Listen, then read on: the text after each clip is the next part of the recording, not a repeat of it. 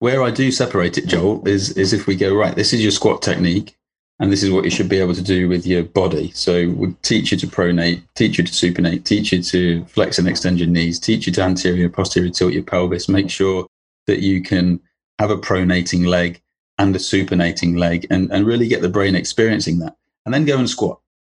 That's where I separate it. So you go and do your squatting, but when you come off that, we're going to make sure that you're you continuously remind your body of how it how it should move, how its opposition should take place.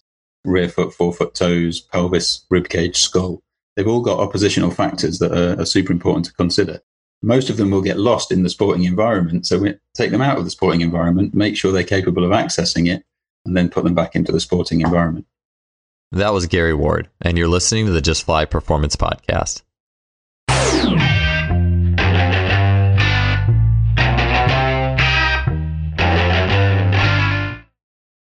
Before we get to the show today, I wanted to mention a really cool item that is available now from our sponsor, simplyfaster.com, in their store. That item is Exogen Premium Wearable Resistance. Exogen is a series of tight fitting sleeves along with uniquely shaped fusiform weights that strap directly onto those sleeves. So, what I mean is you can have shin sleeves, arm sleeves, shorts, and a vest, and you can strap these uniquely fusiform shaped weights. They're light in nature, 100, 200 grams, that strap on in a way that allows you not only to resist movement very specifically, but also add fine tuned elements of rotation to that resistance. So, this is the next level of wearable resistance. You may have heard this from on the show, Henk Kraaijenhof talking about it, to recently Chris Korfist, sprint coach, talking about it. This is the next level in premium wearable resistance. I've used it myself. I love it. I love not only the way it feels and the way you feel form and technique change. It, it's like combining technique with power. And so often we just think about weighted vests as just pure force, pure downward gravity loaded resistance. This is the ultimate combination of technique with power, and it shows up in things like Chris Korfist being able to take time off an athlete's 10 meter fly by putting the sleeves just on one side of the body, an ipsilateral resistance. We're using the body's own systems, fine tuning it. And that's what this does. It allows you as the coach or an athlete to create, explore, and fine tune the way that the resistance is rotationally impacting the body. This is next level stuff, and I know you'll love it. So you can check that out in the Simply Faster store head on over to simplyfaster.com. That's simply with an I, faster.com, and get your Exogen gear today. Welcome to another show. Great to have you all here. As you know, I've been long interested in the foot and lower leg and its role in human movement. Really, since the early episodes of this podcast, we've been talking about the foot with a variety of different guests from different perspectives. One of the elements of the foot that I've been particularly interested in the last few years, and I'll say early on in my athletic and coaching career, it was to me, it was very largely about foot stiffness. How can we get the foot to be a stiffer lever to better transmit forces upstream? And that's certainly an important element of what the foot does. But the foot is also a mobile adapter, and there is pronation or yielding and supination or the the locking of the foot to become that explosive lever by which to push off of. So we have both a yielding and then a bracing or rigid action of the foot. And we need to understand both of those. Within the foot itself, we have the forefoot and we have the rear foot. The rear foot you can look at as the heel, the calcaneus bone, and the talus bone. And several years ago, I was able to finally rid my body of nagging Achilles tendon issues by learning to mobilize my rear foot using initially logging wedges, and then eventually I got Gary Ward's wedges. And those those wedges and being able to mobilize those bones have just been a game changer for me. From there, I've just been more and more interested in the rear foot, in its role in not only the, the injury prevention element of things and getting the calcaneus to move, but also how does it fit with just general gait and running and jumping and looking at elite jumpers and looking how their rear foot works and you can see it happening in the shoe in a in a high explosive jump or what we see in various athletic movements. Foot stiffness is really important, but it's also important to zoom out a little bit and look how the foot works as a whole in that oppositional mode. And so for this show today, we are going to bring on biomechanist and foot expert Gary Ward. Gary is the author of What the Foot, and he is the founder of Anatomy in Motion. Gary also has the courses Wake Your Feet Up and Wake Your Body Up. Gary has a 3D approach to not only the foot, but human biomechanics and movement in general that has been transformative for me and many other coaches. There have been many coaches on this podcast who have been students of Gary's system, and his his ideas are definitely making their way into the performance world. Gary has been a two time guest previously on this podcast, speaking on the topics of human performance principles, pronation, duck feet, and what that really means, and much more. On this show, Gary's back to take us on a deep dive in the concepts of forefoot and rear foot opposition. So, basically, the twisting and spiraling effects of the foot and the role of that in pronation, supination, gait mechanics, and more. We're also going to get on how that fits into getting to the ball of the foot quickly and explosively. And again, uh, this is where we just get beyond just general stiffness and we look at total foot mechanics. Gary's also going to give us some practical examples on uh, checking if one's rear foot is moving and how can we get that moving. And check the show notes on justflysports.com for that as well. So you can get that visual example. I know with just hearing this stuff is one thing, but being able to actually see it is definitely helpful. So go to justflysports.com website for that. And we'll conclude the show by getting into some nuts and bolts of squatting mechanics in light of the foot and the arches of the foot flattening and rising and 3D human movement as a whole. This was an awesome show. I do apologize. There's a few audio issues in the first 20 minutes, but the last hour of the show is crystal clear. Uh, Gary and I turned our videos off after the first 20 minutes. So just bear with those. And this is a fantastic show with some really cool nuts and bolts into the uh, function of the foot. Let's get on to it. Episode 261 with Gary Ward. Gary, it's fantastic to have you back on the show. I have some, I've been saving some questions up here for you, uh, and I'm really excited to get your thoughts on them. Before we get started with the, the questions, though, I think it would be helpful to get a little bit of recap on um, really like foot opposition and the forefoot and rear foot and what they are and how the twisting or spiraling of the foot works into human movement. So if you could give us a quick recap there. And, and lastly, I know too, it's we just talk about how hard it is to talk about the mechanics of the this complex joint without video, but I know I, I know you'll you'll help us through that. So uh, if you okay. could start with that. well, first of all, thanks for having me again. It's a real pleasure to be invited back always on a on a podcast, and uh, it's always a pleasure to be asked to talk about the foot. So, where should we start? the The foot itself is, as we'll have touched on before, is we're actually uh, trying to talk about a structure that is made up of 26 bones, uh, which has 33 articulating surfaces that, that move in three dimensions. And that's the aspect of the foot that I've always tried to understand better and be able to explain and talk about. And, you know, classically, we have a rear foot, which I know is what you kind of really want to tap into today a midfoot and uh, and a forefoot, and then obviously the toes. And, and we can't actually discount the toes; they're a super important part of the foot's mechanics. So, in motion, which is my the main interest in my work, is interesting because what I noticed is that in order to to develop the movement or to witness the movement that we're looking for for a healthy gait cycle, is you you end up looking for this concept called opposition and that opposition is taking place between the forefoot and the rear foot. And so I was able almost to abandon the idea of a midfoot in the motion conversation. So anybody who's familiar at looking at a foot, you have the, the rear foot is the calcaneus and the talus. Add to that the malleoli, which is effectively the tibia and the fibula. So that's your whole, you know, lower limb below, below the knee. They're going to, but the rear foot is the talus and the calcaneus. In front of the talus, you have the navicular bone, which attaches onto three cuneiforms and then three metatarsals. And so that, that's the forefoot part of the uh, foot that articulates with the talus bone in the rear foot. And then in front of the calcaneus, you have the cuboid, which connects directly to the fourth and fifth metatarsal.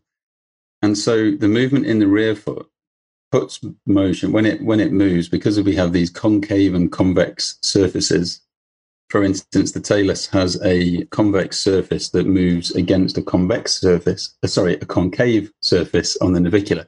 And so when the when the talus kind of dips forward, for instance, it pushes the navicular forwards and up, which starts like an upwards movement. And that's so rear foot down, forefoot up, opposition taking place in the uh, in the sagittal plane, which is when we look at it from the side.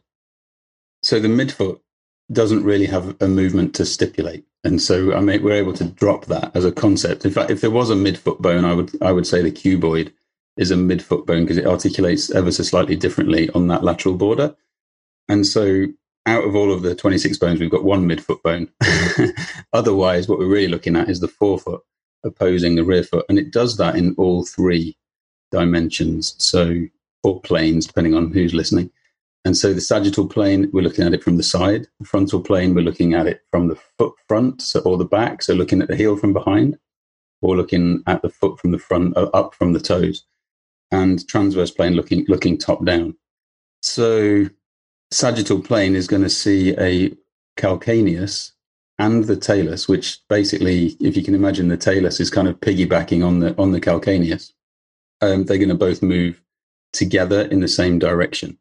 And so, in the sagittal plane, if you, in order for the arch to lower, you would want the calcaneus, the, the front anterior part of the calcaneus and the talus to drop down, which would bring a lowering in the in the rear of the arch and so, and that's actually we describe that as a plantar flexion. So the, the distal end of the bone, the bone closest to the toes, is actually going to drop down towards the plantar surface.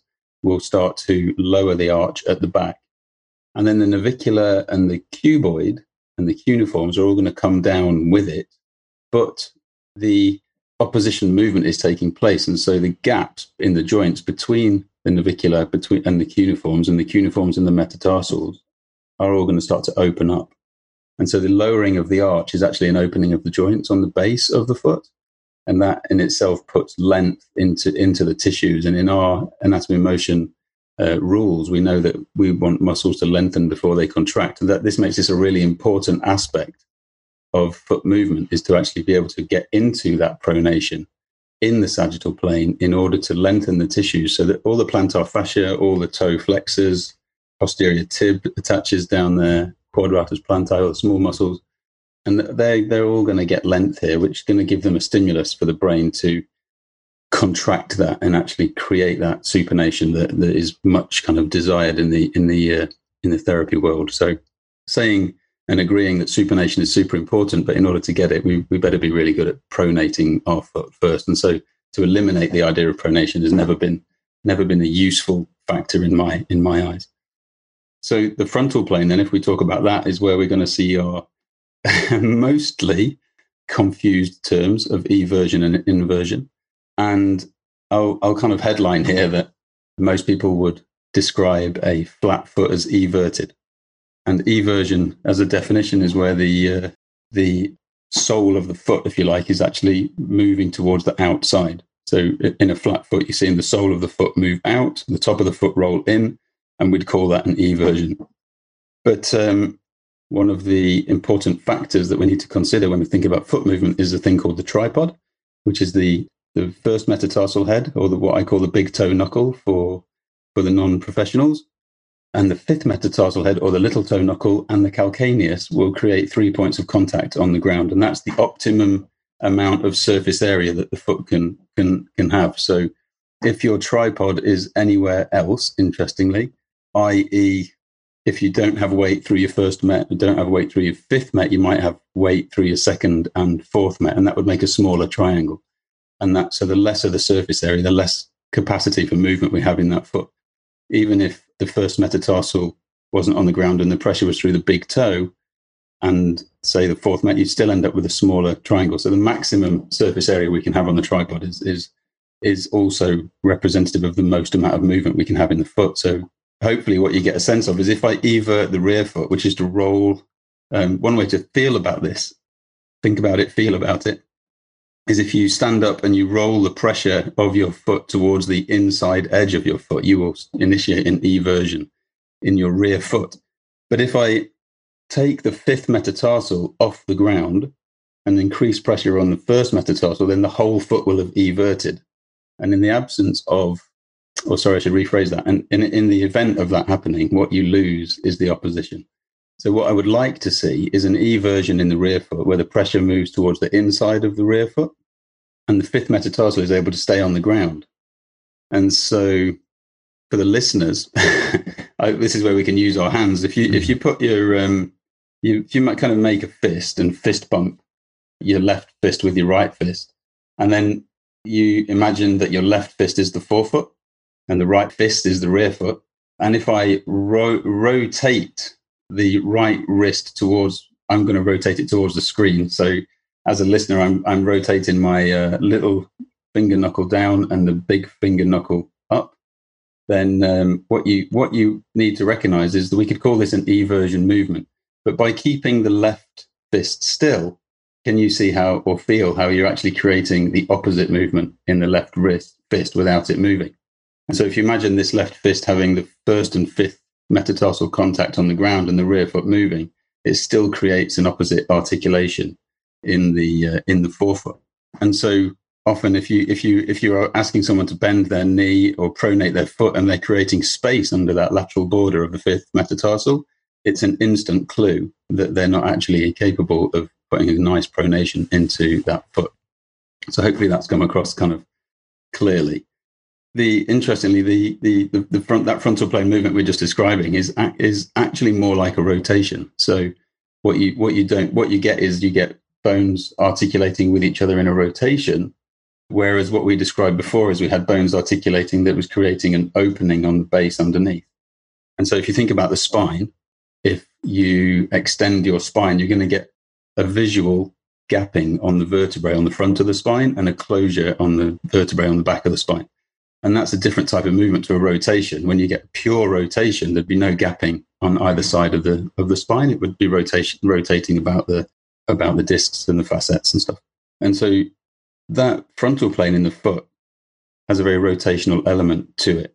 And I think sometimes that's that's where a lot of people kind of get confused, where we flip the frontal plane from the transverse plane from standing to open chain to closed chain and stuff like that. So it's definitely a factor to consider.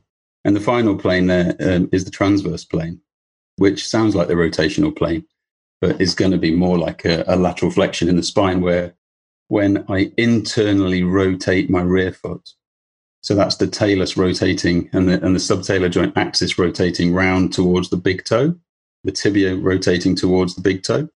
Then what you would hope to happen is again that the first and fifth metatarsal stay grounded and not rotate inwards with the rotation of the rear foot. And in order to stay grounded at that point, as I rotate back, it must be rotate foot out. And, and that's actually known as an abduction. And so it's been given a frontal plane term, and that's because it has this kind of lateral flexion quality of opening all of the joints on the inside of the of the foot and closing the joints on the outside of the foot.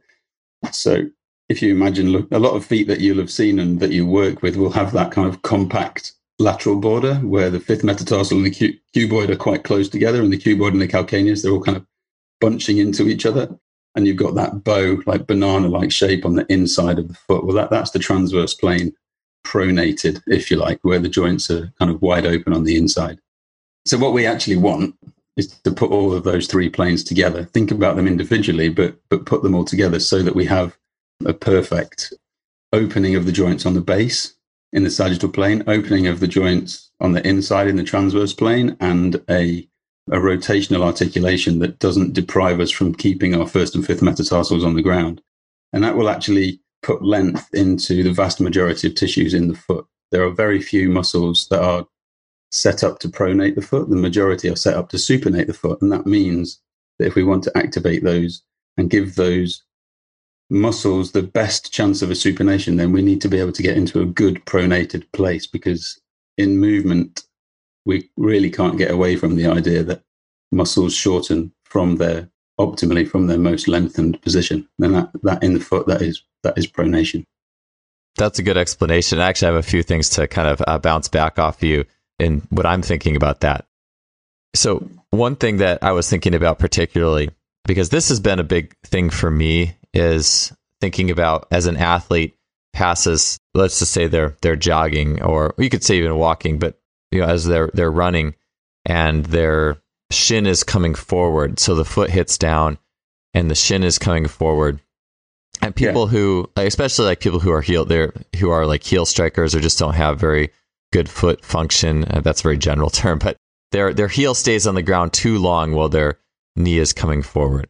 And at that point where the heel should have been up and they should have been getting to the ball of their foot, their heel is like staying glued down, or maybe that happens in when they're trying to jump or bound, or basically it's that person who just doesn't have that that tension coming up through the foot. And Adarian Barr calls it transitioning to a second class lever, where basically the fulcrum shifts from the heel to the ball of the foot. And basically just you could say generally just being good off the ball of the foot, being able to get to the ball of the foot explosively when you need to. And yeah. something that I've talked with a few people about is that athletes who struggle to do that tend to have stiffness or tightness in that rear foot. And so as you were talking, I was thinking about, well, why why is that? And I think this is important because it's so easy to say, well, this athlete needs to have stiffer feet. They are not stiffer in a stiff in a good way, you know, not stiff in a bad way, but they need to be more elastic and explosive off their off their foot and get to the the ball of the foot better. And I do think there's people who have success in this for sure, but just doing things like isometrics where you're maybe you're either in a elongated leg position or the leg is bent and you're just isometrically pressing on the ball of the feet and trying to be quote unquote like stiff but yeah. which is nice but i i feel like in, if the athlete can't mobilize the foot correctly that there's a skill from flowing force from the back of the foot to the front of the foot and when you were talking about the calcaneus bone the, the heel bone having to plantar flex and then evert and that creates a stretch like yeah. to me, that's the big one because it's like if I'd never created the stretch when you know I get the, the heel strike or the initial portion of gait, and then if I don't have that, I have to manufacture stiffness to get to that second class lever where I'm on the ball of the foot effectively. It's like yeah. if you never, so that that is I because I've been trying to put that together. You know, these I've had other coaches talk about how that heel bone has to move. So that's you'd say that's like a critical part of uh, getting to the ball of the foot effectively and having the shin be able to come forward and the heel come up off the ground is is that why that is like because you need that to stretch and load the tissue subtly uh, or yeah. it would be something else no i think um, there's only one way you can get your shin forward and keep your heel on the ground for too long and that is to remain in a pronated foot position because as soon as you start to adopt a supinated foot position with the leg traveling underneath you it, it's actually it, it wouldn't be possible to keep the heel on the ground. And so, what, one way you could approach this is I like to think about the body having strategies in place for something. So it has a goal, which is to, in this case, run or yeah. jump. And uh, it knows that it needs elements of movement, but it also recognizes that in the absence of some, it has to do something else more. So it starts to look for the necessary movement and make sure it happens. And and if if your foot doesn't pronate at the time it's supposed to, then your brain will start will or the body will start will continue to pronate the foot until it reaches mm. the amount of pronation it needs in order to return the next movement. So you'll likely find that when that heel does come off the ground, a supinatory movement is going to take place. It mm. won't necessarily be the supination that that we dream of having, but but some reverse response from muscle contraction or just the heel lift is likely to take place. So for me, you, your leg would have to be internally rotated for your heel to still be on the ground behind you and weight through the heel. So the concept of needing more stiffness or tightness in the rear foot is is correct because what we're actually my, my interpretation correct me if i'm wrong or if you have a different one but stiffness is actually going to be is, is more the idea that comes along with having some muscle contraction and definitely going from the the mobile status of a pronated foot towards a rigid status of a supinated foot. And so when the muscles contract it, and the bones do the reverse of everything we just described in the opening section, you will get a rigidity in the foot. And, and that rigidity, if you can keep the first and fifth metatarsal on the ground, will always create an external rotation in the leg. The heel wouldn't be able to stay on the ground. The ankle would be plantar flexing and we'd be starting to look at actually getting a good hip extension and hip abduction and, and the good stuff that comes along with that up at that up at that level. So I think I think that's it. I think the the the the body itself is continuing to complete the pronation that it can't complete quickly, smoothly, and efficiently when it should, uh, and that that's kind of what you, what you're seeing. Does that answer the question? Yeah. So maybe I'll I'll frame so what I'm thinking based off what you said. It's really yeah to to get that explosive normal uh, foot motion where I'm I'm I'm pronating properly and then supinating, you know, getting to the ball of the foot and and regaining that rigid foot and getting off the toe of the balls of the feet effectively.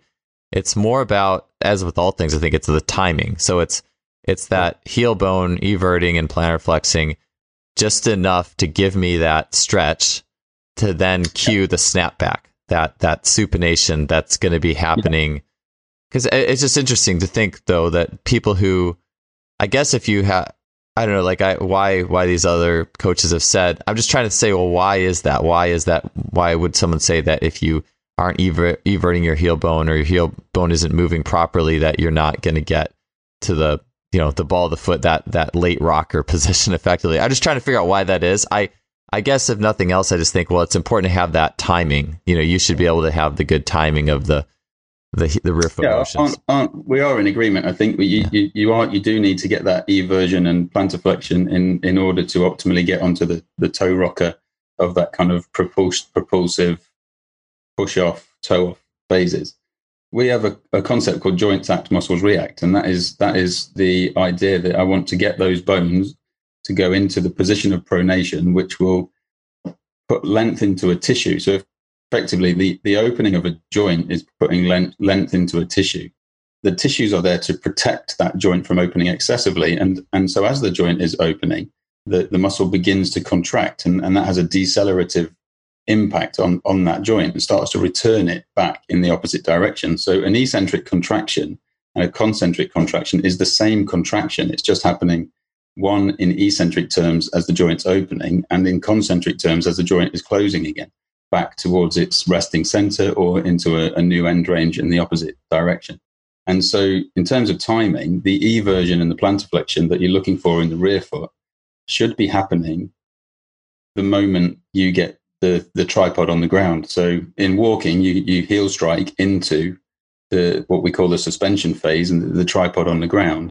That's your moment, and and as soon as you get the um, the pronation in in place, you then have as the leg travels under you a supination with three points of contact on the ground, and that's that foot is pretty much underneath you and then as soon as the leg goes behind you, the heel starts to lift, but you still have a supination going on. So a dorsiflexion of, of the rear foot and an inversion of the rear foot. And together that creates an external rotation of the rear foot and then an external rotation of the tibia. And then finally you end up in the in the big rigid lever position with two points of contact, which is the first big toe on the ground and the fifth toe on the ground and, and the foot fully supinated. So all the joints on the base and all the joints on the inside would be closed firm and your hip would be in maximum extension, abduction, and external rotation, and the knee would be straight. And that's that's what we're the, the holy grail that we're looking for when working with somebody in walking. And then the better they are at accessing that. In order to access that, you you can't have a foot that's resting too pronated. So you start to be less pronated in your rest and have more access to the full supination, which is taking pressure off things like knee ligaments or plantar fasciitis or Achilles problems or or glute weaknesses or anything like that. So the optimizing of all of that is what we're, what we're looking for. The better I am at pronating, the better I am at supinating, the more access I have to this element of movement. And and I think what you'll find is that they, they wouldn't be able to keep the heel on the ground for, for much longer. So I, I started that by saying I think I think we're, we're kind of in agreement, and definitely the timing is a is a is a factor in that. What you don't want to do is stay in that pronating position from when the foot hits the ground until the very last second it decides to lift off the ground because you've kind of missed the boat then of getting your extensor chain to be fully active. I wanted to take a break from the show and briefly share with you the difference that performance herbalism can make for you. Several years ago, I had Logan Christopher, CEO of Lost Empire Herbs, on the show to talk about uh, hypnosis and mental training for athletes. Uh, while talking to him, I realized he also had an herbalism company. So shortly thereafter, I used the Phoenix formula, which was my first product I bought from them. I had great results with it, not only increasing my energy and decreasing my need for coffee and caffeine, but I also noticed that it was making an impact on my lifts and my weight room numbers. I was having a great training experience. Shortly thereafter, I also got into the Shilajit resin as well as other herbs. And I don't look at supplementation the same way. I'm a strong believer in what Logan and his company are doing in looking for a natural resource to boost human performance.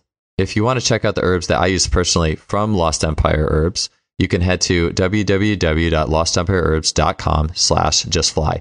There you can get 15% off your order, and they offer a 365-day money-back guarantee. Definitely check them out. Let's get on back to the show.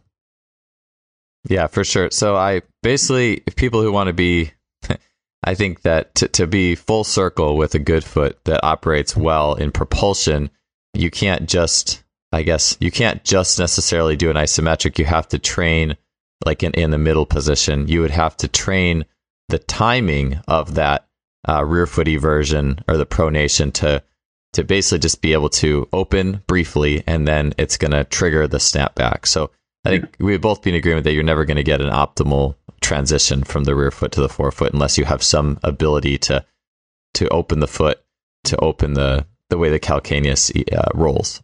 Yeah, open the joints and keep the tri- keep the tripod on the ground. Keep the two, particularly the two toes on the ground through that.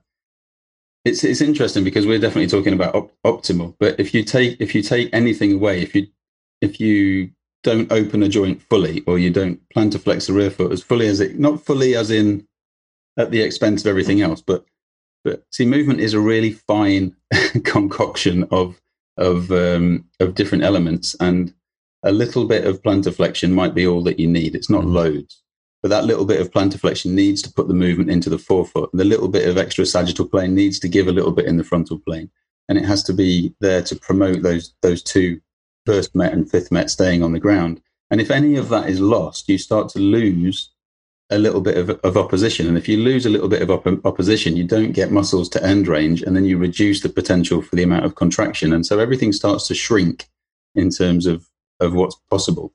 And that starts to show up in, in other places in the body. So your hip might be moving less as a result of this. And then your back starts moving more. And then people start complaining of back pain, or because one foot's not moving as well as the other. Like you said yourself, like you still have that left foot and right foot difference that, that you that you continue to work on. But the focus is in the industry is always towards the stiffening side, as you say, is always towards mm-hmm. the supination, always towards the isometrics to create the stiffness. But I, I really think it's time that we cottoned on to the idea, and I'm going to use the glute as an example, but if you if you lay down on your front and do like a, a prone leg hip extension where you you know the idea is that you contract through your through your glute to lift your leg up most people contract through the low back or the hamstring. And third option is the glute. They can't actually shorten and lift their leg using the glute from a neutral to an extended position. And hence our process is about wake your glutes up if you've ever bumped into that on the internet is that you have to take that glute into a position of flexion because that position of flexion immediately initiates the contraction of the glute. First, the eccentric contraction to decelerate the flexion, and then it converts. The isometric is actually when it's most flexed, and then the contraction returns from the isometric into a concentric contraction where the hip can now extend from a flexed position. Going from neutral to short is not as useful because the, the brain can't do it. It instantly looks for help from the back and the hamstring, but will never ask for help from the back or the hamstring if it's taught how to do it from, from a position of end range. So muscle contraction is taking place from long back towards neutral, not neutral towards short. And so when it comes to the foot, then I think if you can grasp that, then you go, okay, so taking a foot from neutral and isometrically working it into short is the same. It's the same thing. You've not given the term that I like to use. You've not given the muscles no option but to contract. And that's what a good pronation does. It gives all of the muscles length in three dimensions. And that creates no option but for the for that muscle or those muscles to then contract. And, and a contraction, of course, reverses the bones into the opposite position, the opposite position being the goal of the propulsion pushing forward movement. So that, that really brings pronation to the fore. Two things bring it to the fore. One is that conversation. The second is that 95% of the muscles in the foot are actually supinated. And so we have to pronate in order to stimulate 95% of the muscles. If you're just going neutral to supinate, and the brain's not got it's it's it's effectively able to cheat without given no option. And and so I don't I think it's a long term strategy. So the pronation for me is super super important, super super key, easy to access, and um, we just need to get past this idea that it's not it's not useful or it's bad or it's evil. Um, and we've got lots of schools of thought that are still promoting that. I know that I know that you're not one of them, but I, think, I really yeah. think the time that we started thinking that muscles contract from end range back towards neutral in movement. Yeah, I know that'll really come full circle once we get to like the foot that actually is collapsed and what that like I think that's the thing that people will look at and that's where the pronation gets that bag tag. So I, I, know we haven't really talked too much about that foot in our other two shows. So I'm, I'm excited to get to that one. I, I did have an interesting thought, and I've been working with a lot of runners lately, and uh, we do a lot of work, of course, on the, the foot. And I tend to notice um, ever since it was like back episode 60 something on this show, we had Chong Xie on the show who talks a lot about basically like a, a, athletic, like a tense athletic foot that, that can lock effectively. And you see a lot of like tendon activity in the extensor tendons on the top of the foot. You can see a, a tibialis tendon that is able to activate and be tense as well. And I look at the athletes who just don't have any of that activity and don't really have very active feet when they run. And, and I have them doing some drills. I, I notice that they tend to very easily, if we're like just having them feel different parts of their feet, their ball the pinky toe will come off the ground and their foot just operates as one big like ship rolling as rolling on the sea as one piece. And versus the athletes who tend to have more activity, they they do tend to keep those met heads the balls of the feet on the ground fully, where it's almost like part of me wonders is it the chicken or the egg too? Do some of these athletes just not have any sensation in their feet? They don't know if their foot's on the ground or if it isn't. Yeah. It's just kind yeah. of rolling around aimlessly. As, yeah. As awareness. Yeah. Awareness in the feet is, is a big thing. I, I, I always go back to the, I once asked the question, how many bones in the foot to a group of the young personal trainers? And, and this really excited person said two. And I said, "Oh, that's interesting. What are they?" And she said, "The foot and ankle." um, but to to an unknown person, that might be what you think it is. Like we, we you've not looked at an X-ray, you don't know the the people. Sometimes are fascinated to see what that thing looks like under the hood. Put it in their hands, and wow, you know. And so, if you don't have the awareness, you don't have the understanding, uh, it's just this thing that that operates like a lever pushes us forward that we land on and take it for complete granted. And, and athletes are doing that as well. So education, knowledge, and insight is, is definitely going to help that awareness for sure. What do you think, Gary, about? Because I think this will be important as we go along as well. At least, well, at least for the rear foot stuff, and probably for the collapse foot as well. But the idea of like walking speeds versus running speeds, like basically the shorter the mm. ground contact, like all the motions have to just be smaller and faster, don't they? Like you're not going to be able to take like the foot hmm. to its total range if you're doing like a little quick jab or a, a sprint step on the like what are your thoughts on how that changes yeah. as we start to speed up or the forces change. You're absolutely right. My thoughts go towards you do need to pronate and supinate through, through the run. That would be you need it to push on a pedal right? In a, on, if you're cycling you need it in a ski boot you need it in a golf swing. All of them to potentially different levels unique to the requirement of the of the movement or task in hand. The thing that really interests me is is actually is, is probably not how much the pronation is, but actually the quality of the pronation. And the quality of the pronation will always be most optimal when the foot has a resting position of neutral. So anybody who doesn't have that position of neutral is always going to have pronation and supination compromised to some extent. But I call that resting neutral center, I call it the holy grail. That's what we're all striving for if we're really into, into movement and optimization and efficiency. And so if we take the idea of somebody having a perfectly neutral foot, that foot when when running will be able to move ever so slightly to the inside which is a pronation movement in three dimensions, and then ever so slightly to the outside, which is a, pron- a supination movement in three dimensions, and then get the most out of their hip.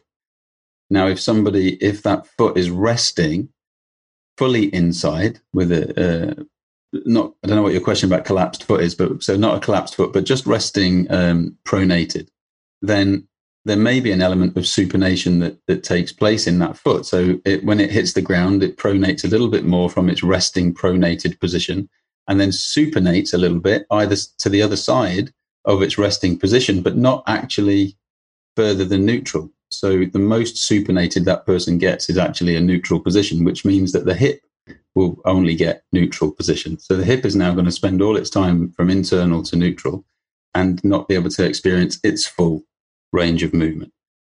Somebody who's supinated, they, they're going to start with resting a little bit to the outside. When they hit the ground, hopefully they'll pronate a little bit and then they'll supinate a little bit, but, but they'll never really experience any movement on the inside of the neutral part of pronation. And so that then the whole thing is compromised. Something else is looking to do the work, make up for the lack that's happening down in the foot. So yes, when we're running, we're going to use probably less. But I also want to underline that the movement is not big. So even when you're walking, if you were to have a perfectly neutral foot in the in the land of holy grail optimized anatomy, you still would only move a little bit to the inside and a little bit to the outside of that neutral line. Um, same with the side bend. As it improves, movement gets quieter. You, you start to see it less. But where movement is compromised and there are gross imbalances in place, they really stand out, and that's because they're they're moving in the wrong in the wrong regions. So it becomes visible, and movement gets quieter. Better it is, and I think that's really important that that we take into account that movement is small. So even a full pronation is not a big movement. It's big by virtue of the number of joints taking place in that movement, but but actually visually it's it's pretty small. So at greater speeds, obviously, then that has to be less. And so the better it will be, will be around the resting position. And that's really what interests me more than more than much anything else, actually. I think about it in the sense of like if we want to show like pronation and supination, we can take an athlete or an individual into the I guess you the extreme joint range that depicts a full a full pronation. Like you could get into like the front leg in the lunge, putting the knee over the big toe and letting the arch flatten as much as you could and and just that yeah. full but that's not you're not going to get there in running like it's just it's like you said it's a small it's small it's still there but it's yeah. much much much smaller and i've gotten to the point where especially in thinking about this stuff and i think you you mentioned too like you know the strength and conditioning industry very uh, as an industry, it's very you know there's yin and yang. There's there's soft and hard, and there's force, and there's yielding, and the strength and conditioning yeah. industry is very force and and resist. And I get yeah. it. And I feel like people who have the joint motion capabilities eh, pre-existing can do that stuff that and be totally fine. But I think it's just it, but if you have a joint motion liability and you do that stuff, you're kind of eh, you're just going to kind of have to work on top of your compensation harder. And so um, I'm trying to remember where I was going with this with the small motions. Oh yeah, with all this stuff, and, and I'd like to get ask you actually here about well, how do what do we do about the rear foot if it's stiff? But I've definitely gotten towards the just doing smaller motions, like just smaller, subtle motions in a lot of things. I mean, yeah. I, I, do agree with be, do, taking things to full, but especially when an athlete has like a movement, like they just can't figure out how to get elastic in a certain movement. Really taking it to that that couple inch range where that critical motion is needed, and just doing tons and tons of repetitions there, getting them to feel the joint opening or trying to feel the transition of the ball of the foot in that small range versus because then they get a lot of chances at it versus you do things. yeah. So I hope that makes sense with what I'm saying. yeah, saying. I just like, I, there's a, something I like to be careful because I know that some people will do stuff, listen to stuff and then go and try it and rightly so. And so there are parameters put in. And when I say be careful, a, a pronation has to have the concept of the tripod attached to it because if you um, so when you were describing putting somebody forward with a with a, a, leg forward and and going into a lunge and you, you maybe use wedges or whatever to get as much opening as you can on those inside tissues on those inside joints lengthening those inside tissues the thing to be aware of is that if if in the quest for that the person loses the fifth metatarsal then you're no longer pronating the foot you're actually encouraging a an adapted movement and that's not the one you want to teach it's probably the one they already use and so we don't want to waste our time. And, and so if you're able to ensure that anytime you pronate a foot, all of the boxes are being ticked for that, then interestingly, the amount of movement that you go into will be less. because to do more is is going to be at the cost of the tripod. And so you can get the most pronation, but it has to be inside the restraints of the tripod being kept on the ground, and that's what that's what actually manages it. And I struggle then with words like overpronation because actually you can't overpronate. Once you go past the point of the tripod, if you lose the fifth metatarsal, I'm confident to say you're not pronating anymore. And the reason I'm confident to say you're not pronating anymore is because now the fifth metatarsal's come up, the forefoot is everting along with the rear foot, which means there's no opposition taking place in the foot. And that's one of the rules for maximizing pronation. So none of the tissues are lengthening anymore. You've gone to a point where you think you're doing well, but you've actually stopped the joints from opening, stopped the tissue from lengthening. And so you have to go back to the rule keeping the tripod on the ground so you can maximize that experience, which is always only small. And so you see loads of foot stuff uh, all over the internet and wedges of different sizes and inside edge and outside edge. And, and you look, I'm looking at feet going, well, the foot's not actually doing anything. It's not supinating. It's not pronating. It's just being used as a brick, which is probably how the person walks to the bus stop anyway, using it as a brick without any movement in it. So the goal is really to help people, one, understand the mechanics of it, two, be considerate of, of the restraints and rules around pronation, and then actually get the best out of it. Because there's a hell of a lot of time wasted effort going on uh, from the things that I see. Yeah, that's it's an interesting perspective to think. It's not it's not so much uh, you know, we'll set we'll we'll list different um like symptoms, like you're overpronating, right? But at the end of the day, it's just you're not creating opposition. You're just not you yeah. you're just not able to harness the twisting power that's within the foot on your on your. Yeah, uh, a nice way of putting run. it. You're, you're, not moving the foot to. You, once you're not moving the foot, you're not moving it at all. At which point, what are you doing? Yeah, yeah, hundred percent. I I see that even too with athletes who like they have a good squat, but they just can't they just can't don't have that pop or that crack off the ground and that jump. And it's usually like their foot's just stuck in kind of supination because that's how they've squatted. And even you know, if I have them doing toe bridging exercises, I don't like to say toe curls because that I don't like to encourage toe gripping, but just bridging and just getting, mm-hmm. you know, the met head set.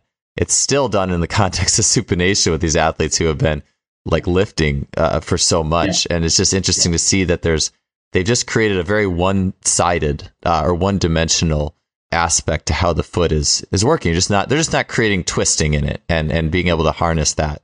I guess the flow of energy throughout the foot, right? You have to have to have a flow of energy. You have to have two opposition. You have to have opposition. You have to have two different poles, and so otherwise yeah. you're just kind of you're skipping that.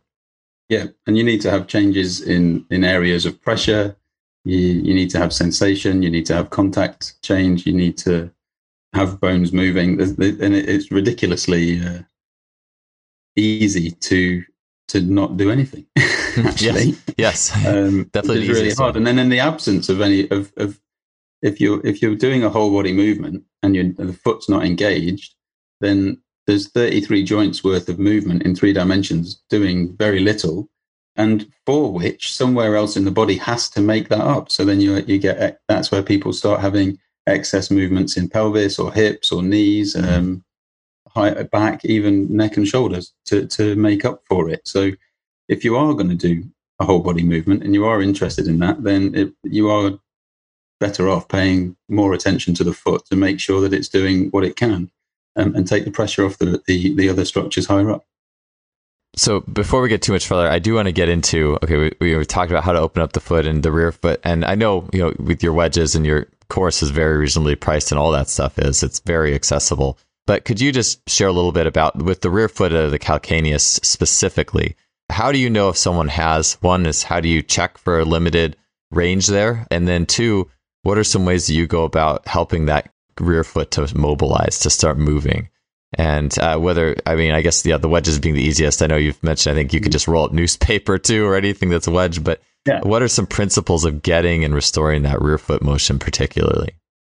Okay, so let's start with pressure. So if you put yourself in a in a walking stance or a, a kind of small lunge with one one foot forward, what you would want to experience when you bend your knee is a pronation of the foot with the dorsiflexion of the ankle, and something to look for is a pressure change in your heel. So that pressure change when you pronate would would travel anterior and medial.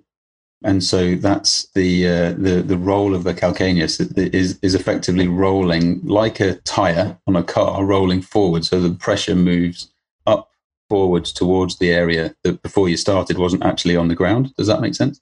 Mm-hmm. So the, the role of the calcaneus is the pressure traveling forward, and the eversion of the calcaneus is the is the pressure traveling towards the medial side or the inside, and a combination of the two is a kind of diagonal line from your posterior lateral area to your anterior medial area of the rear foot.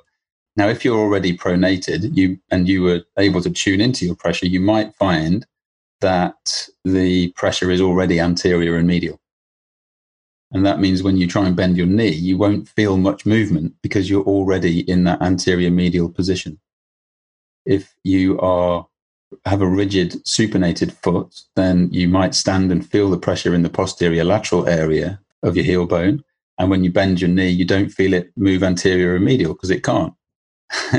so in the same breath, if I if I do a supinatory movement, do am I able to feel a pressure change where the pressure travels backwards and and lateral, posterior and lateral? So I think that's a really important element for people to consider when investigating rear foot movement. So we know that from a neutral resting position, it will travel anterior and medial, and then in response to that, will travel posterior and lateral into a supination and, and then come back to a rest in the middle. So the less centered you are, the more likely most people, 95% of people are more pronated than not. So they may not feel as much anterior medial movement as, as they could. And that, that's, that's an immediate kind of sense that, that we could actually do some good work with the rear foot here. Because the better I get at traveling anterior medial with my pressure, the more tissue I'm going to eccentrically load and trigger a contraction. And the better that muscle contracts, the less anterior medial my pressure will be as I start to neutralize my rear foot. Hopefully that makes sense. So that's a personal check that you can do for yourself. I offer what I call a pen test in my Wake Your Feet Up program, which is where you, you, you lay a pen just on the ground in contact with your big toe and your second toe and bend your knee and see if see if you can push that pen away. And you know, the vast majority of people actually can't which also suggests that there's the, there's some rear foot there's the movements taking place at the ankle talocrural joint and not really taking place mm. in in the rear foot in the calcaneus bone when you do bend that knee you would like to see the back of the arch the posterior part of the arch lower and so placing a finger in front of the calcaneus in the back of the arch, you, that you, you, should feel pressure increase on that finger when somebody bends the knee. So again, if that pressure is stays the same or doesn't improve, you know that the there's no plantar flexion taking place in the calcaneus. So if it's high arched and they, they, they bend their knee but don't put pressure on your finger, the arch is not lowering, so the rear foot's not moving. And for hmm. somebody who's quite flat, you you might have already have a, a good amount of pressure on the finger at rest. And if they but if they bend the knee, and you don't increase that pressure, you also know that even though it's plantar flexed, it's not plantar flexing anymore when they bend the knee. So the relationship between the two can be improved. And the final consideration probably is is a manual check. So you actually hold the foot in your hand, hold the forefoot, and take the, the rear foot in your other hand and simply try and plantar flex and dorsiflex it in the sagittal plane and, and to check and feel how much movement is there. Yeah, and I've noticed with athletes who tend to have uh, lower leg problems like Achilles um, issues for, for, sure. They tend to have really limited um, movement in that, that heel bone. I think uh, the most, um, I get it nearly every week at least, people are in contact with Achilles issues, Sever's disease, bumps on the back of the heel, and they're always at the level of the TCJ. And, and, and it's simply too much talocrural movement and not enough rear foot accompaniment. And, and that rear foot accompaniment is generally plantar flexion. So when we plantar flex the rear foot, the calcaneus, where the Achilles obviously attaches on the calcaneus. So as I plantar flex the calcaneus, the anterior part of that bone goes to the floor, the posterior part mm. of hmm. that bone goes up. So you get a shortening through the Achilles at the very, very base, when, and then it's lengthening really quickly at the dorsiflexion just behind the TCJ. So if that exchange isn't taking place, it all happens at the uh, at the TCJ and starts to formulate these bumps and and people's Achilles problems. So nearly always it's, a, and I think this was one of your questions, but nearly always it's a, it's a, it's a take the wedge, place it behind your foot, running in from, if 12 o'clock's in front of you, running in from six o'clock. So the thin end of the wedge is under your heel and create something to roll down to simulate that plantar flexion, which sends the pressure forward, opening the joints on the base and try and get some length into that plantar fascia there. So more length in the plantar fascia through better rear foot movement is likely to take pressure off excess lengthening in the Achilles. Yeah, that was a game changer for me when I had Achilles issues was just getting a wedge in the back of the foot and just doing a ton of just feet. And actually, I don't even think when I first did it, I was even that terribly good at feeling. Uh, maybe I was, but like I'm, I'm definitely better now. But just feeling that. That calcaneus bone just tilt forward. And what you just said there, it finally I've thought I've thought about that a lot. As the calcaneus is kind of that adapter that keeps the Achilles safe when you're doing all these explosive things, and that it finally clicked with me now that if that calcaneus stays in its in its dorsiflex, I guess you could call it position, where it's just stuck, and then okay. the knees going forward, there's going to be way more lengthening. I mean, you know, it's not like inches of lengthening; it's it's it's millimeters. it's, the, it's, just too much. Yeah, yeah. there's going to be more lengthening faster of the Achilles than if that calcaneus could go with it. Yeah, if that calcaneus tilts with the shin coming forward, even just a little bit, it still is going to save some of that rapid loading. And so. yeah, it's incredible that you you know you actually while you want length in the Achilles at the back of the TCJ, the the calcaneus will will roll in a way that mitigates that length to some, to some extent, and that's and that's that's required to for an optimal effortless movement. Yeah, it's like the uh, ultimate damper of. Uh, yeah. it's amazing. Uh, would would you say? To, oh, sorry. Go ahead. No, I was saying it's crazy. it's just the in our lower leg biomechanics course, the section on the gastroc, which is obviously and the soleus, which brings into the the Achilles. That muscle itself has got three different lengthening shortening relationships going in, in, in each moment of the cycle a gastroc. Um, you know, we just think they'll just stretch it, but it's doing something different at the knee to it, what it's doing behind the TCJ to what it's doing at the contact point on the uh, Achilles. You know, again, just underlining the idea that the muscle does what the joints tell it. We, if we don't get the joints doing stuff, the muscle will be at the mercy of the joint's actual potential. And that, that muscle, for me, really underlines that. In going to kind of like the some of the nuts and bolts of getting the that rear foot to move, I was just thinking about this, and I I've done this before too. Is actually I'll take your wedges or like or a sock or something, and like when an athlete's doing mm-hmm. taking their knee forward in a split stance, just trying to put something under the arch so they can feel it flattening. But I was just thinking, could you take like a pen, like just like the lengthening test of the whole foot? Could you take like an end of a pen and put it like based on the front side of an athlete's calcaneus, like basically the, the kind of the back part of the arch? And then have them like take their knee forward and see if they can feel the the calcaneus specifically kind of pushing into that portion of their foot or would you use yeah, sensation in some way there to help them feel that calcaneus bone moving? Definitely. Have have you like just rolled up a sock or something and if you know if i'm there it, i'll put my finger there but if they're on their own they can roll roll a sock up and just just place it in the very back of the arch and just to see if they can actually compress it a little bit. It's never about flattening it to the floor. It's just can I get more contact on it? So as a kind of biofeedback for uh, I'm actually I'm actually moving it. But remember again, um, the message for me would always be, yeah, if you you don't try so hard to touch that sock mm-hmm. and lose your fifth metatarsal, they all they all need to still kind of be in play. Yeah, yeah, yeah. It's uh, yeah. You don't want to do it at all costs.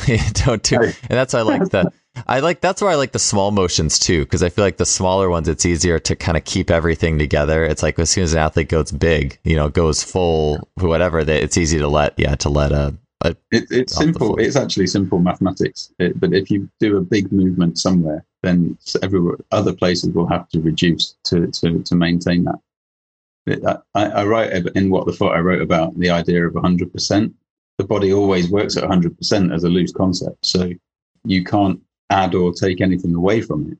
Uh, so everything moves in a, in a way that organizes that. So if I move too much there in one place, i.e., I take the number above 100%, so I'm now moving more than I should, somewhere else is going to rebalance and move less to bring that back to 100%.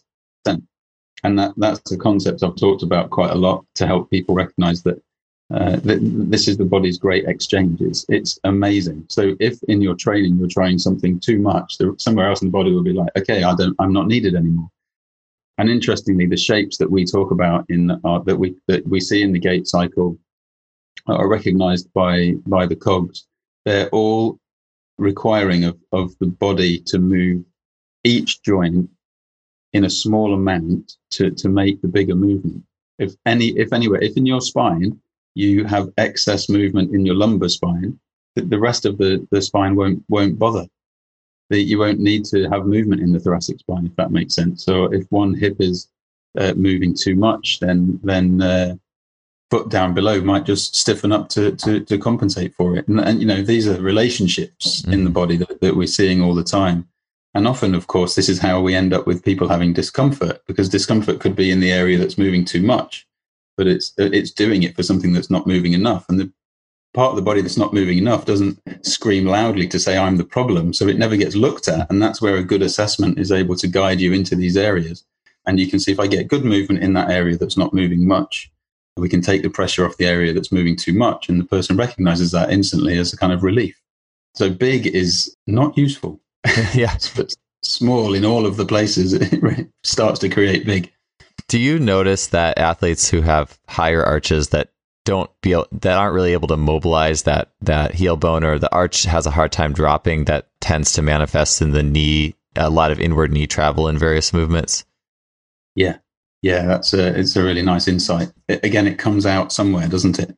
If you asked a person just to rotate left and right and they had high arches you could you could simply see a, the femur rotating in quite a lot. So if they rotate to the left, the right femur rotates inwards, but the foot not moving means that the tibia is not moving, and you and then you then you go, oh, that's that could be a reason for your knee discomfort. In the event of it not happening at the knee, you start to see a femur not moving and a pelvis moving a lot to the left, and then they've got some groin discomfort. Does that make sense? You you, you can you, you kind of go up the layers to find to find what's moving excessively for something.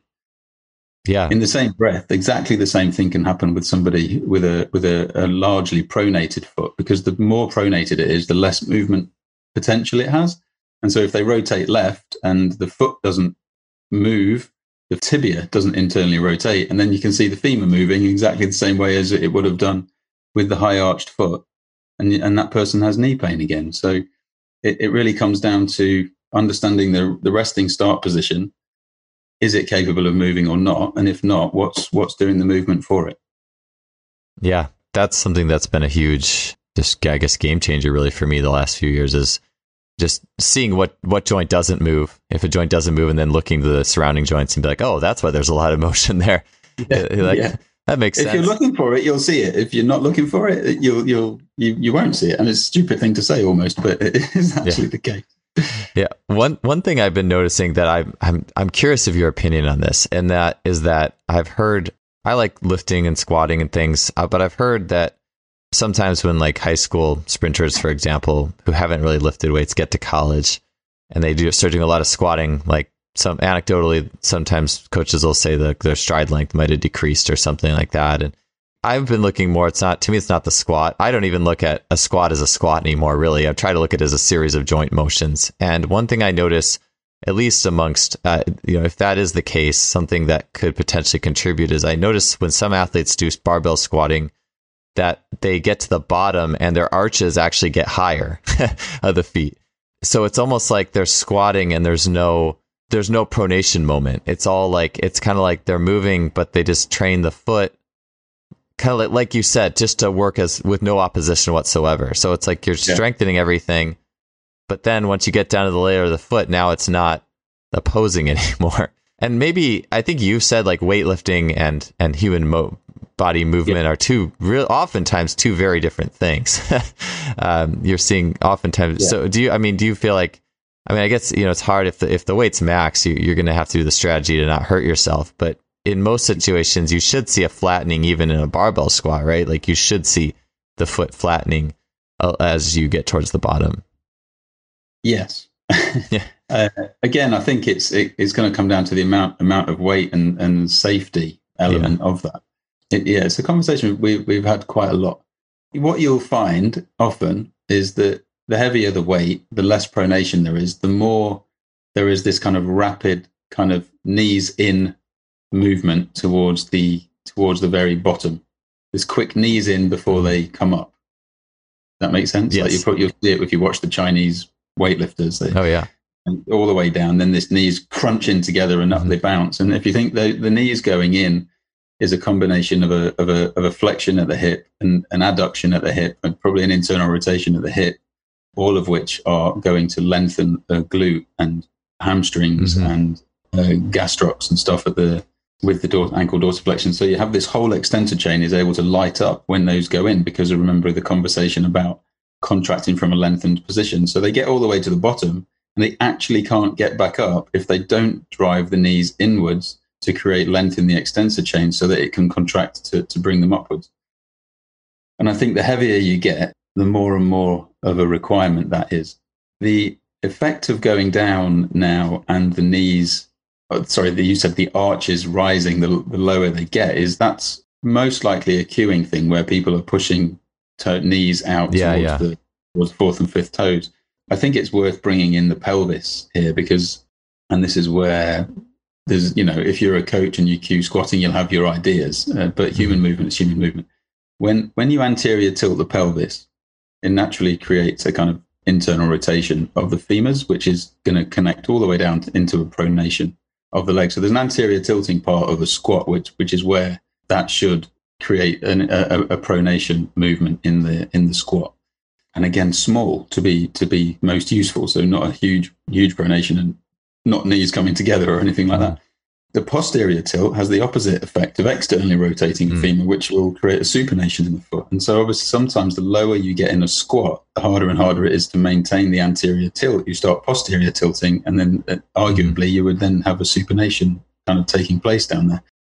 But aside from all of that what's important is if you're going to if you if you're going to anterior tilt and posterior tilt, you are going to pronate and supinate. So you better be able to pronate and Yeah. supinate um, with your tripod on the ground in order to get the most out out of that movement. Because for most part, even if you have the best intention in the world and cue knees out over the fourth and fifth to create a, a rigid or supinated foot, most people could not push their knees out and keep the first metatarsal on the ground. So now they're Yeah. on the outer edges of their foot without the contact of the first metatarsal on the ground. And that is, again, not a supinated movement. It's just an inverted movement.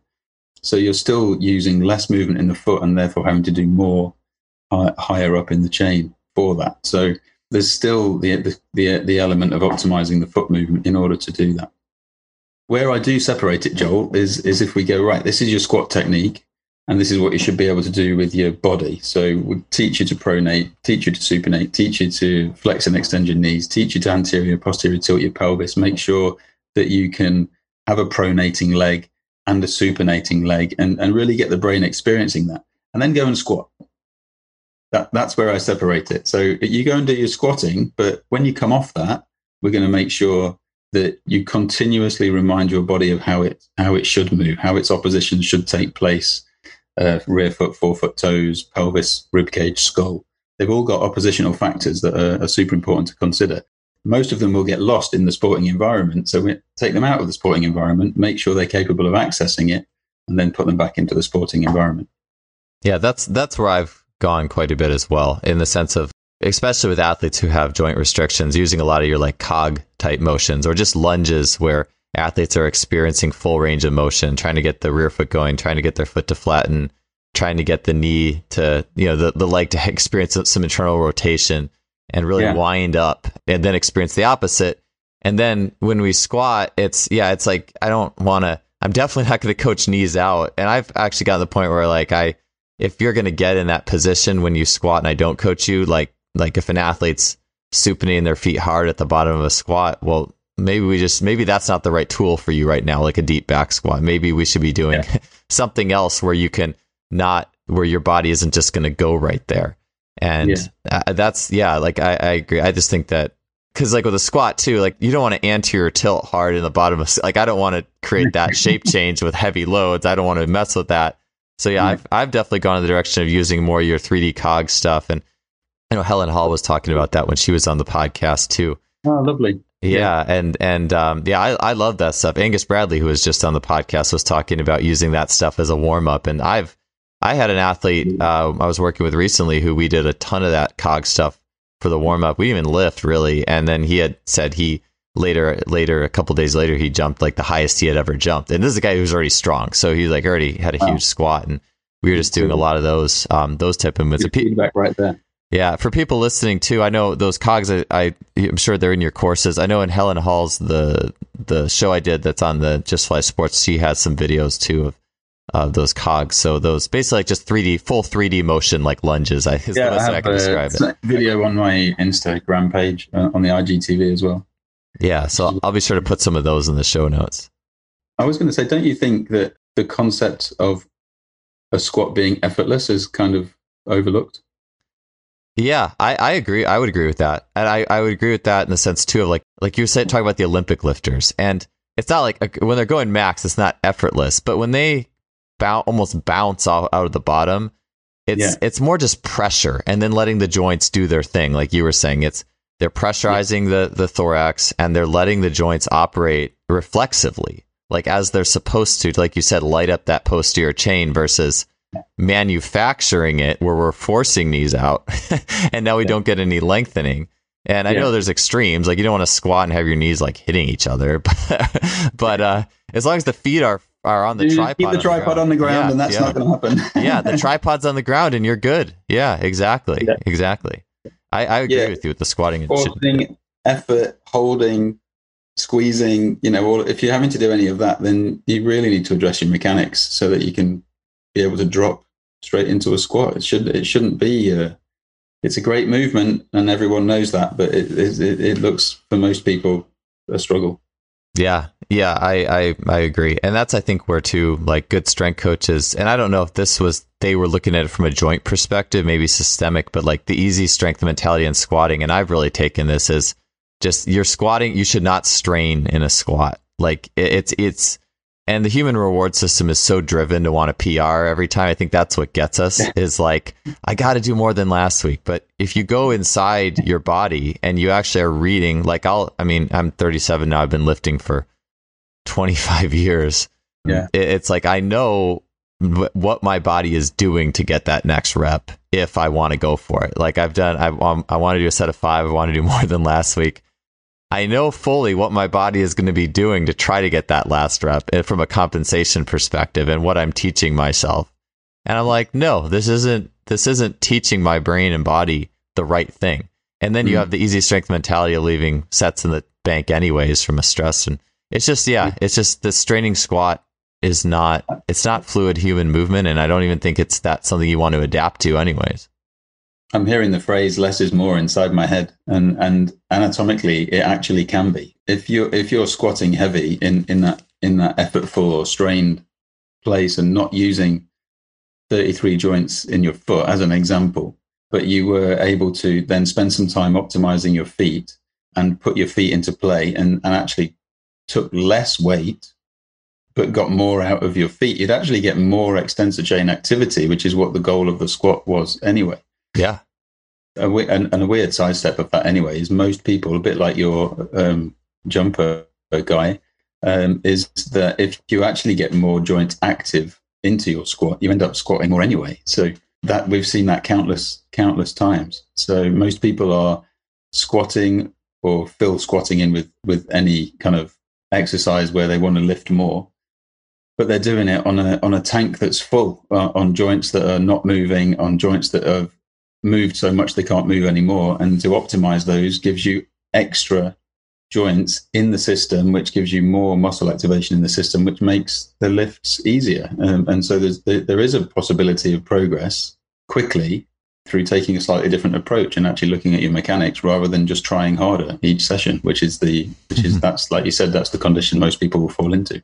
Yeah, absolutely. And it makes me think too about the Olympic lifters. Not that they don't try hard from time to time, they certainly do. But generally, I mean, I know their average load in training is not super high relative to their winter at max. And I mean, I think it's a lot of it's just the nature of what they do as well. But those, I mean, name me a good Olympic lifter who doesn't have well developed glutes or VMO muscles, you know, like the muscles yeah. that we're trying to to get to be developed versus people who just squat a lot and grind a lot, they might have strong like vastus lateralis or a you know a really tensed up paraspinals and back muscles.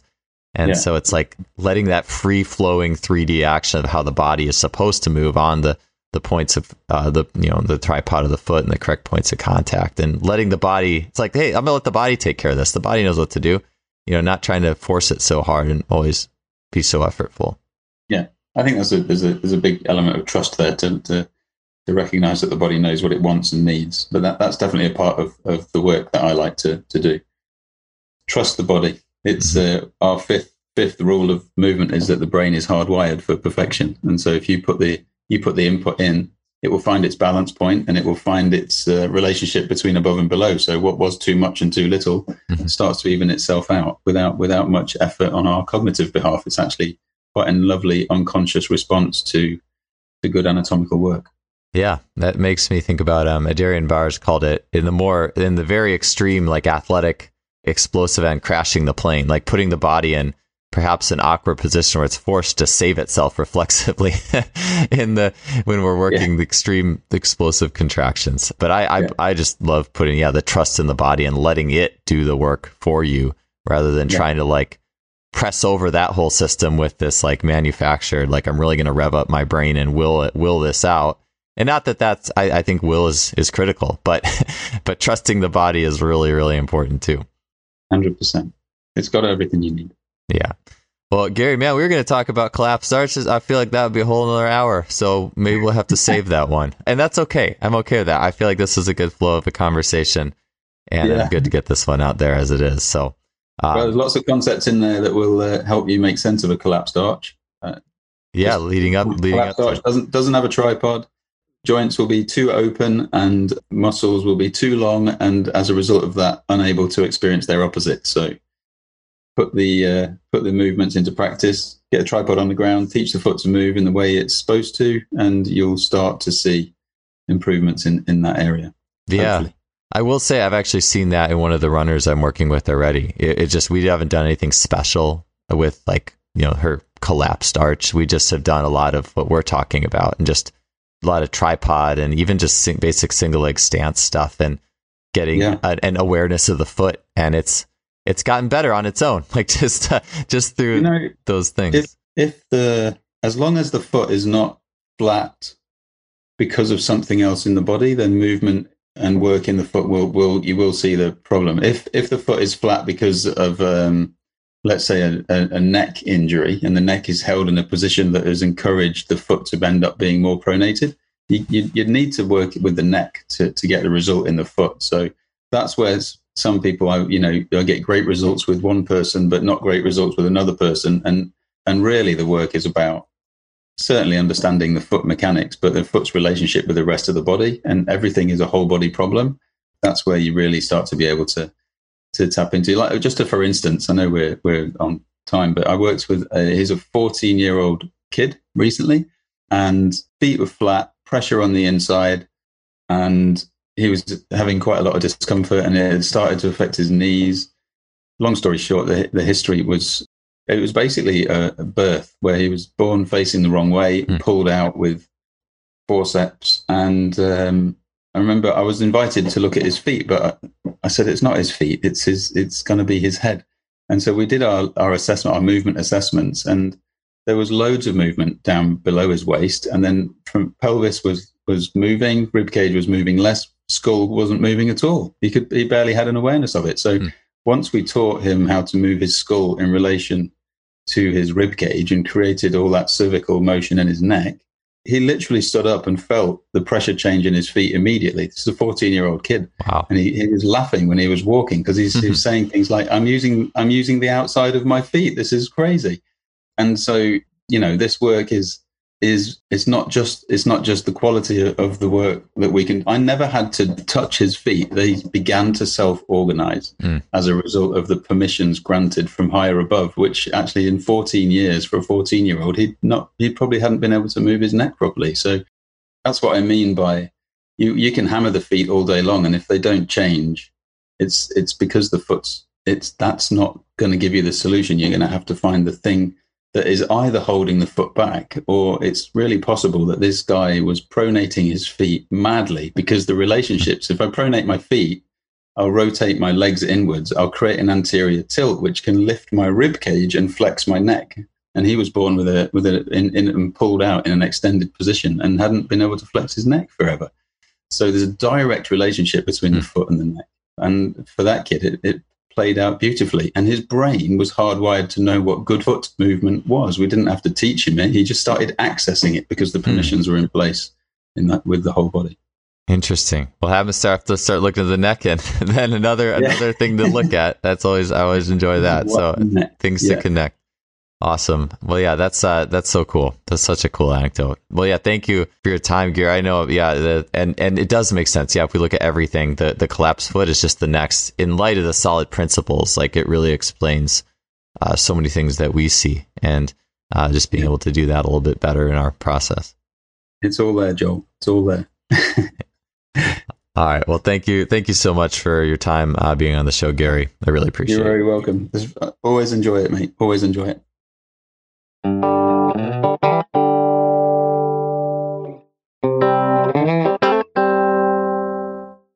Thanks for tuning into another show. We really appreciate you being here, and I know we all uh, we all leveled up our game and our knowledge with the foot with that one.